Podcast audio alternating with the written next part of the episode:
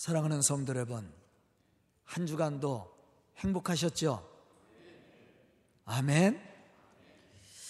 제가 이렇게 인사를 하면 그렇다고 우리 성도들은 어, 대답을 할 겁니다. 그런데 그렇지 않은 사람도 있다라는 거예요. 물론 우리가 살고 있는 이 세상은 늘 우리에게 좋은 것, 행복한 것만 보여주지는 않습니다. 때로는 마음을 아프게도 하고 답답하게도 하는 일들로 인해서 걱정과 근심을 하게 되고 또 우리를 속상하게 하는 사람들로 인해서 마음이 상할 때도 있습니다. 이럴 때 우리는 불평을 하게 되고 또 원망을 하게 되죠. 세상과 사람들을 바라보면서 회의도 느낄 수가 있습니다. 그러나 우리 믿음의 사람들은 이러한 일 속에서도 죄인된 우리를 이해해 주시고 사랑함으로 우리를 구원하신 하나님의 은혜를 생각하며 더 감사와 찬송을 드릴 수 있어야 됩니다. 그리고 우리를 속상하게 하는 그 사람들을 이해하고 축복해 줄 수 있는 그러한 넉넉함이 있어야 돼요. 바로 그게 그리스도인입니다. 그 교회가 또 감당해야 될 사명이라고 저는 생각합니다. 왜냐하면 이것이 우리를 구원하신 하나님의 뜻이기 때문에 그렇습니다. 즉 하나님은 우리의 이러한 모습을 보시고 영광을 받으실 뿐만 아니라 이러한 우리를 통해서 하나님의 구원을 이루시기를 원하십니다. 그러므로 우리는 믿는 사람과 믿지 않은 불신앙의 사람들에게도 이러한 신앙적 영향력을 끼칠 수 있는 믿음의 사람들이 될 수 있어야 된다는 것이죠. 그런 이러한 영향력 있는 믿음의 사람으로 우리에게 맡겨주신 이 복음의 사명을 우리가 감당해 나가려면 어떻게 해야 됩니까? 그것은 어떠한 환경을 만나든지 어떠한 일을 당하든지 불평하기보다 감사와 찬송으로 하나님께 영광 돌릴 수 있는 그런 믿음의 사람들이 되어야 됩니다. 그러한 신앙의 모습으로 하나님의 구원과 살아계심을 증거할 수 있어야 된다는 것이죠. 본문 말씀을 보면 하박국 선자는 이렇게 고백하고 있습니다. 비록 무화과 나무가 무성하지 못하며 포도나무에 열매가 없으며 감람나무에 소출이 없으며 밭에 먹을 것이 없으며 우리의 양이 없으며 외양간에 송아 없을지라도 나는 여호와로 말미암아 즐거워하며 나의 구원의 하나님으로 말미암아 기뻐하리로다. 주 여호와는 나의 심이시라 나의 발을 사슴 가까이 하사 나를 나의 높은 곳으로 다니게 하시리로다. 아멘. 이 말씀 속에서 고백한 것처럼 하박국 선자는 처음부터 이렇게 하나님의 주권을 인정하고 하나님의 행하신 일 앞에 감사와 찬송을 드렸던 그러한 사람은 아니었습니다.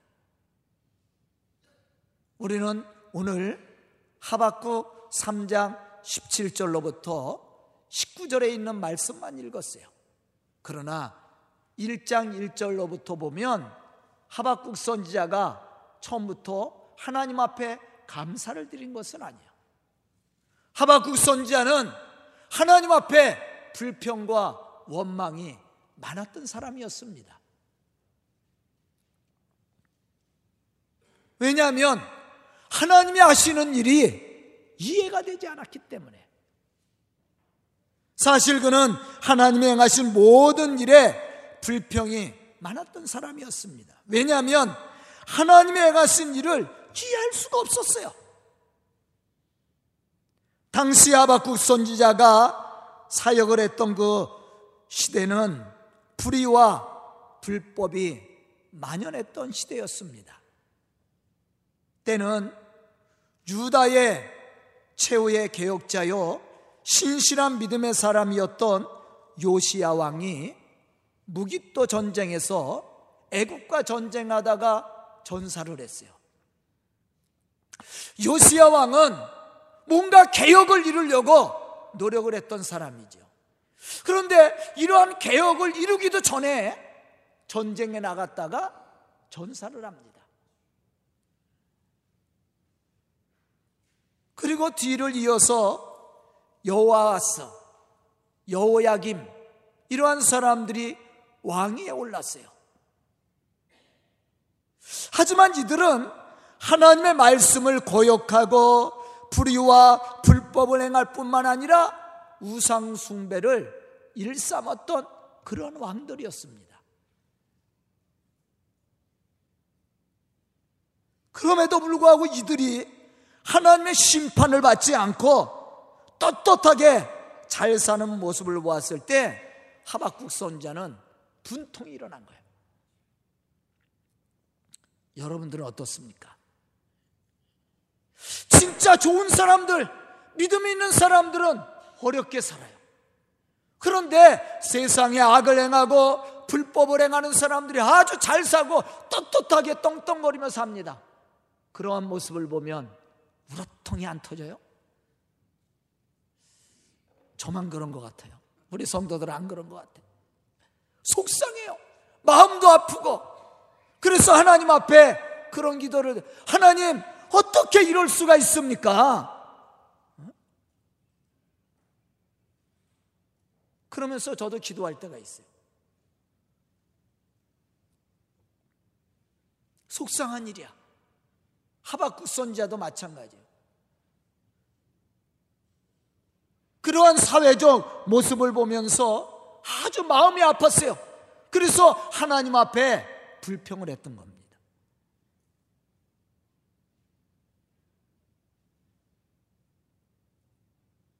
그런데 하나님은 또 어떠한 일을 하시려고 그래요? 갈대아 사람들을 통해서.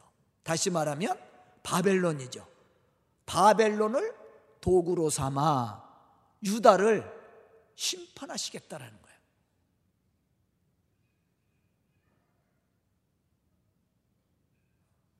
이게 이해가 됩니까? 하나님이 선택한 나라, 이 유다를 이방 나라를 세워서 그들을 도구로 삼아 유다를 심판하시겠다라는 거예요.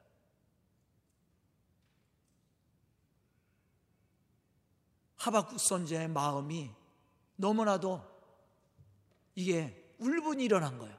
그래서 하나님 앞에 원망하는 겁니다. 어떻게 이럴 수가 있습니까? 이 백성들이 죄를 짓고 죄 짓는 사람들이 잘 되는 모습만 봐도 화가 나는데 어떻게 이방 민족을 통해서 하나님이 택하신 이 나라를 심판하시려고 합니까? 이러한 문제를 가지고 하박국 선자는 하나님 앞에 불평을 했어요. 하지만 하박국 선자는 이러한 가운데 누구의 음성을 들어요? 하나님의 음성을 듣게 됩니다.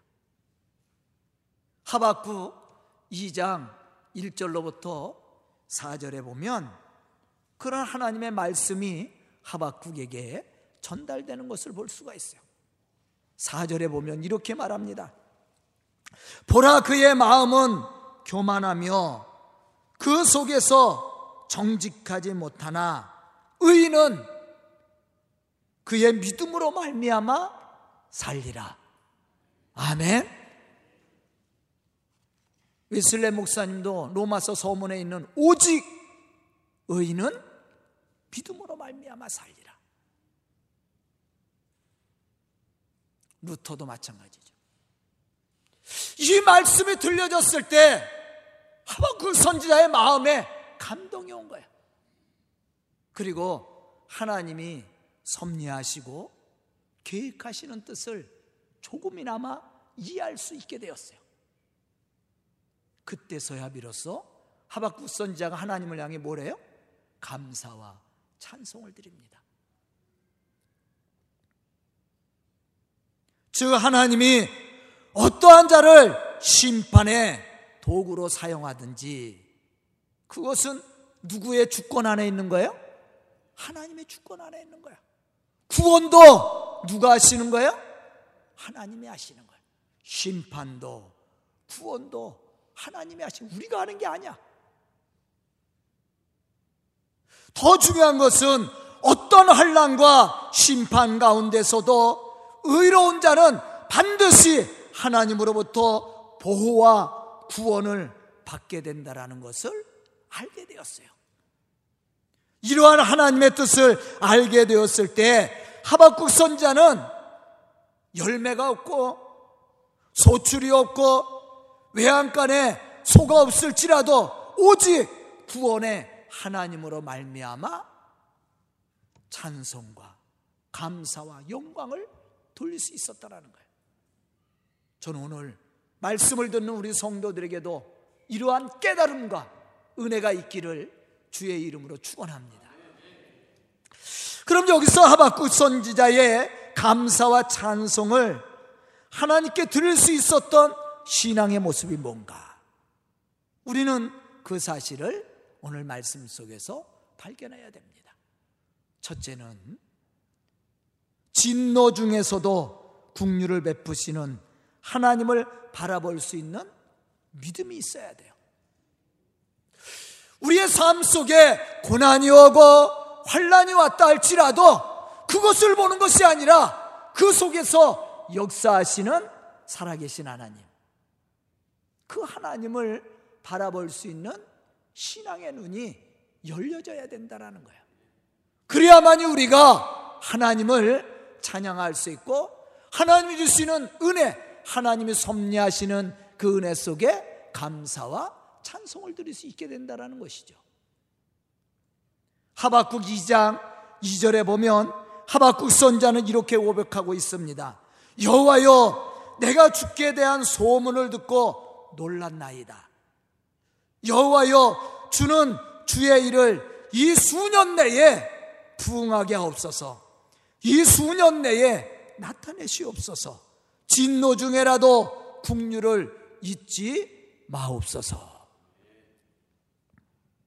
여기서 부응한다라는 말의 뜻은 살게 하다, 생명을 베풀다 이런 뜻을 가지고 있어요. 결국 이는 할 수 있는 한 짧은 시간 안에 구원을 허락해 달라는 간절한 하박국 선지자의 소원이 담겨져 있습니다.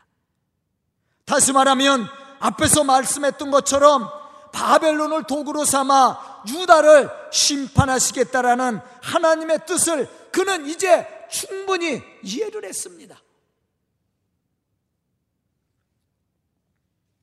이제 그러한 심판을 통해 이 백성이 하나님을 더욱 깊이 깨닫고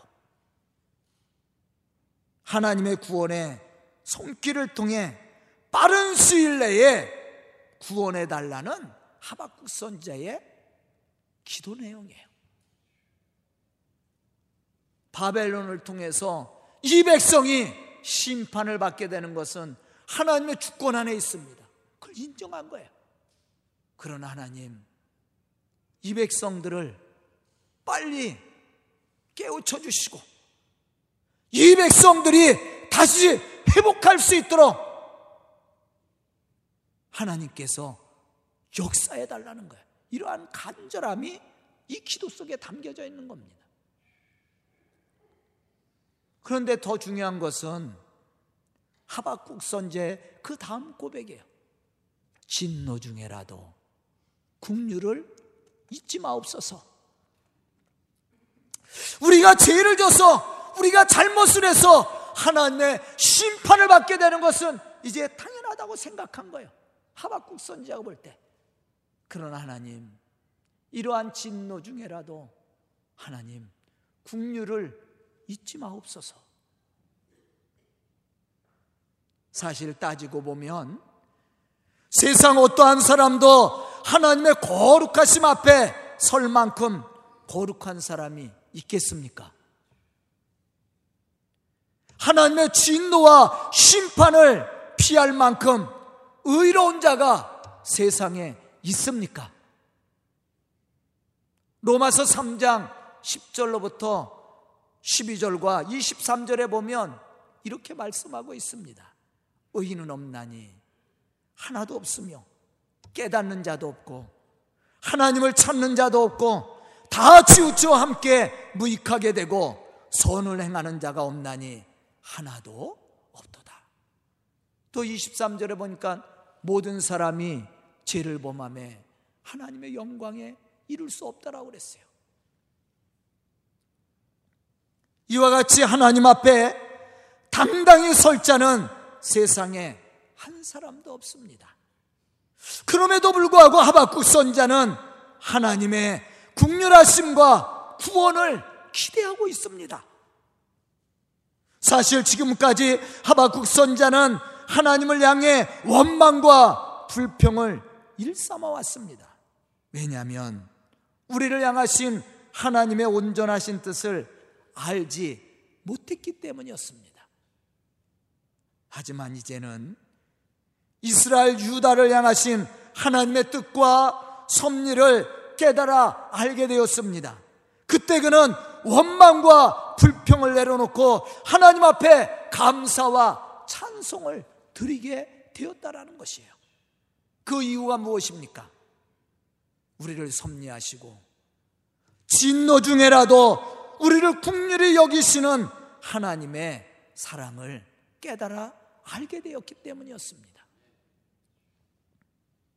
그러므로 하나님을 바로 알고 우리에게 베풀어 주시는 그 풍성하신 은혜를 믿음으로 바라보고 체험한 사람은 어떠한 상황에서도 어떠한 일을 만나더라도 하나님을 향해 감사와 찬송을 드릴 수 있게 된다라는 것이에요.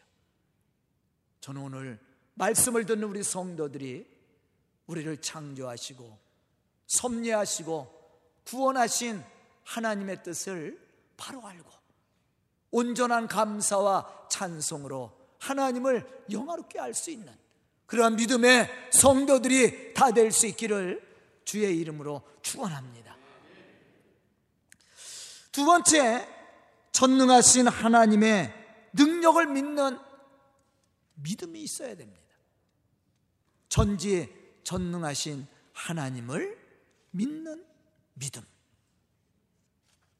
본문 말씀을 보면 하박국 선자는 비록 무화과 나무가 무성하지 못하며 포도나무에 열매가 없고 감람나무에 소출이 없고 밭에 먹을 것이 없으며 우리의 양과 소가 없을지라도 자신은 여호와로 말미암아 즐거하고 구원의 하나님으로 말미암아 기뻐하리로다. 그렇게 고백을 했어요.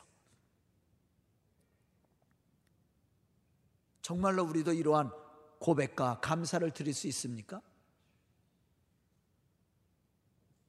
먹을 것이 없는데도 입을 것도 없는데 그래도 감사할 수 있어요? 이게 쉬운 고백이 아니야.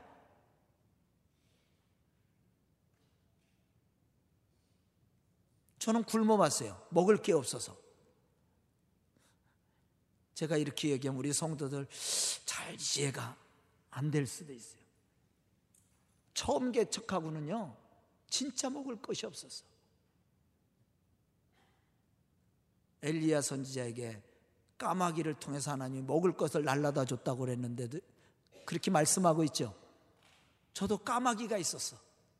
저보다 먼저 개척한 친구 목사가 저는 잘 모르니까 수원을 그 친구가 큰 교회 다니면서 성미를 걷어다가 저희 교회 이렇게 가끔 어쩌다 한 번씩 이렇게 그 친구는 차가 있으니까 이렇게 쌀을 한 말씩 저에게 갖다 주고 갔었어요.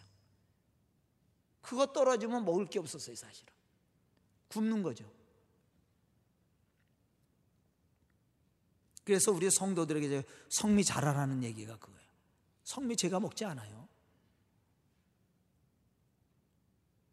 다 어려운 교회 나눠줍니다. 우리 교회는 성미를 많이 하거든요. 큰 교회에 비해서.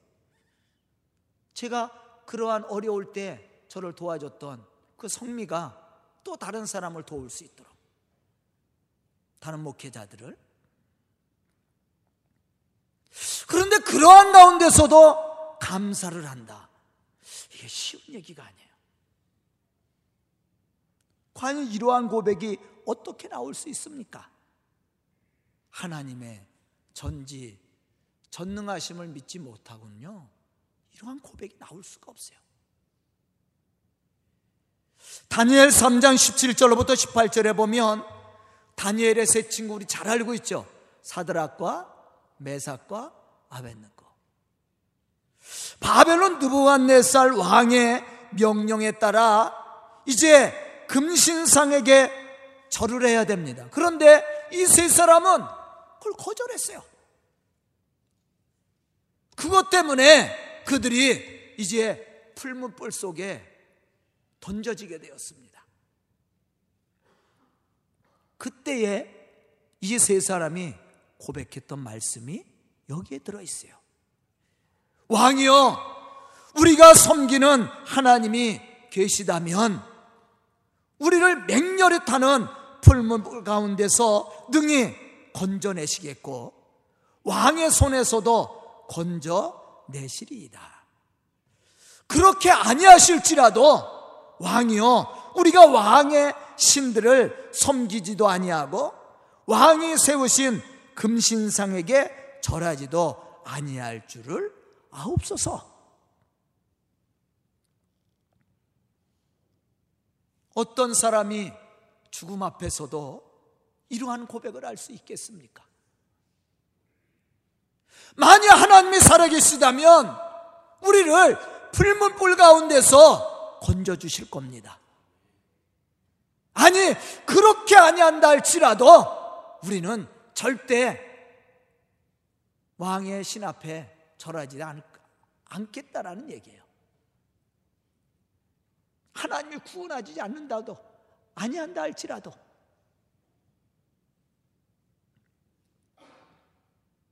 이게 하박국 선지자의 신앙 고백도 여기에 있습니다. 비록 지금 열매가 없고 소출이 없고 양과 소가 없을지라도 전지전능하신 하나님을 믿는 믿음의 사람은 걱정하거나 염려하지 않습니다. 내 몸이 풀문불 속에 던져진다 할지라도 내 몸이 불살라 없어진다 할지라도 하나님의 창조와 섭리와 구원을 믿는 사람은요 그걸 두려워하지 않아요. 그것 때문에 염려하지 않습니다. 바로 이게 믿음의 사람이야. 이러한 믿음이 우리 속에 들어오고 그러한 믿음을 가지고 우리가 하나님을 바라볼 수 있는 신앙이 있다면 우리 속에는 늘 아주 자연스럽게 하나님을 찬양할 수 있고요. 감사가 쏟아져 나올 수 있는 거예요.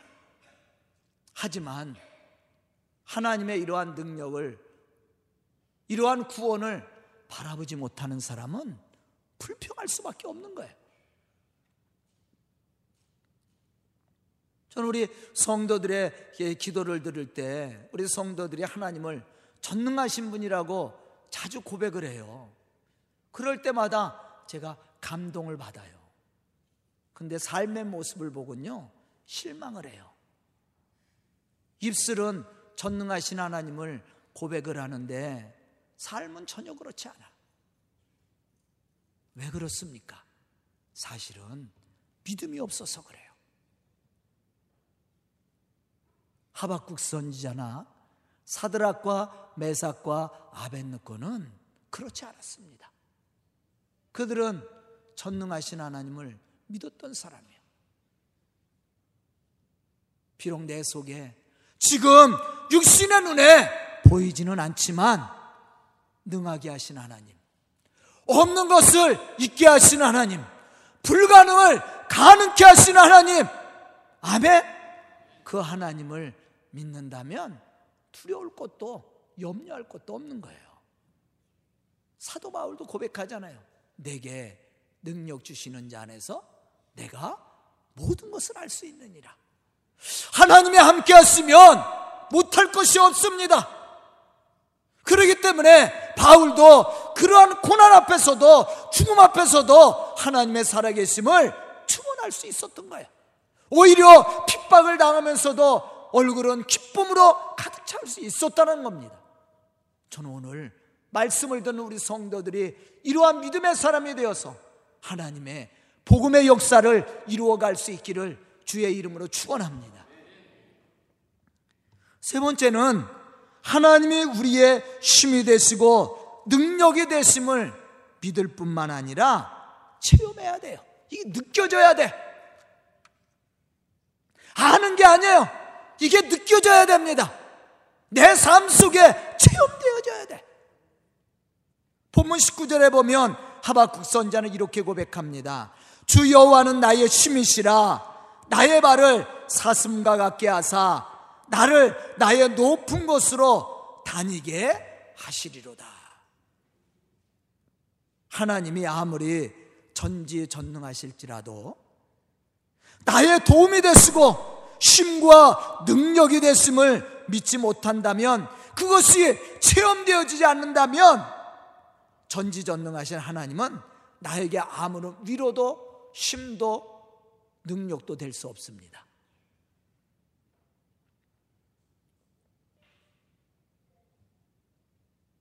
그런데 아바국 선지자가 하나님을 노래하며 감사로 하나님을 높일 수 있었던 것이 무엇이었습니까? 바로 그는 전지전능하신 하나님을 믿음으로 바라보았을 뿐만 아니라 삶을 통해서 느껴졌고 체험했어요. 그런 하나님이 체험되어졌습니다. 그때 하박국 선자는 그 고난의 현장 앞에서도 하나님을 높이며 찬양할 수 있었다는 거예요. 우리도 마찬가지입니다. 알고 있는 것이 아니에요. 다른 사람의 하나님이 아니에요. 누구의 하나님이 돼야 돼요?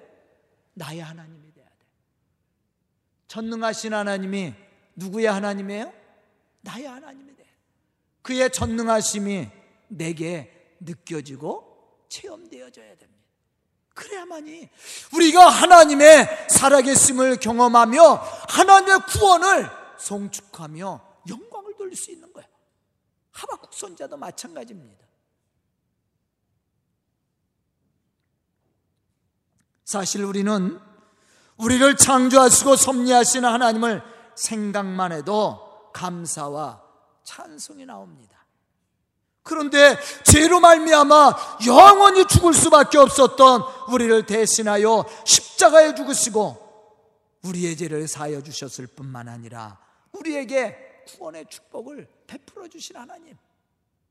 그 하나님이 체험되어진다면 얼마나 더 많은 감사가 나오겠어요.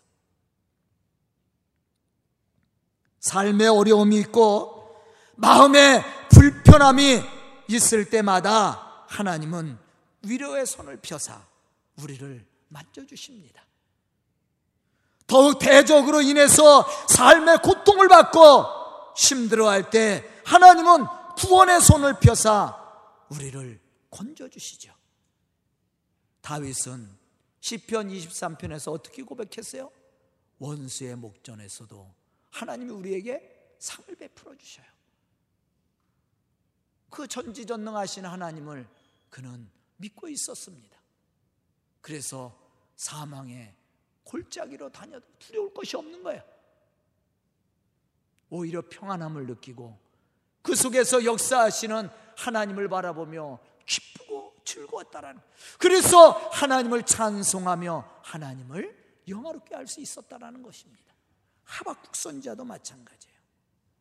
이러한 은혜가 체험되어졌을 때 자연스럽게 불평과 원망은 내려놓게 되었고 감사와 찬송이 더 커지게 되었다라는 거예요. 저는 오늘 말씀을 듣는 우리 성도들이 하박국 선지자와 같이 이러한 은혜와 또한 하나님의 살아계심을 체험하고 하박국 선지자와 같이 원망과 불평을 내려놓고 감사와 찬송으로 하나님을 영화롭게 할 뿐만 아니라 하나님의 이 복음의 역사를 이루어가는 그러한 믿음의 성도들이 다 될 수 있기를 주의 이름으로 축원합니다. 기도드리겠습니다. 은혜로우신 아버지 하나님 감사합니다. 이렇게 귀한 시간을 허락하여 주시고 주의 말씀과 은혜 가운데 거할 수 있도록 축복하여 주시니 감사합니다.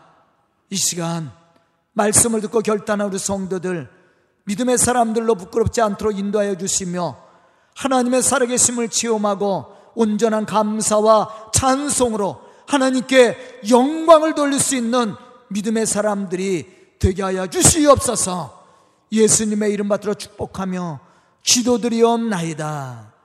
아멘.